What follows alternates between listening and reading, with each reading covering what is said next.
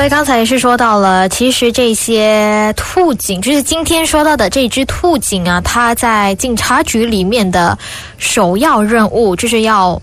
维持警察局的每一位警察的精神健康。那所以。如今呢，其实有一些动物啊，甚至可以被称为治疗动物了 （therapy animals）。当然，他们是需要经过一些专门的训练才可以胜任这份工作的。但根据分享呢，他们可以，呃，就是说呢，可以帮助缓解人们的压力哦，尤其是美国的警察，呃，真的是。非常就是每天工作在高压力之下的，因为美国的枪杀案是很多的，所以呢，美国的警察比任何一个国家的警察压力呢都要高很多，所以呢，也是有一些呃。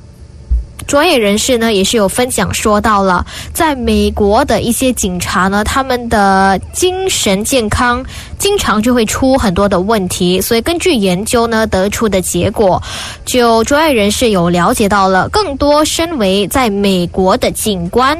这些人呢都会面临，就是有比较高的可能性会面临抑郁、焦虑以及创伤后应急障碍。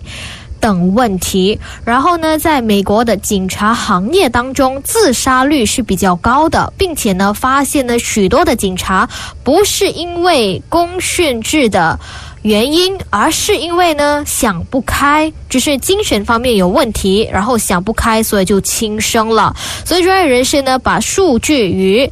类似于警察的这份工作，就是消防员做一个对比，并发现呢，警察身上的轻生率是高出了四倍哦。那因为了精神方面，就是精神的健康不佳，于是呢，就会直接的影响到警察的工作效率。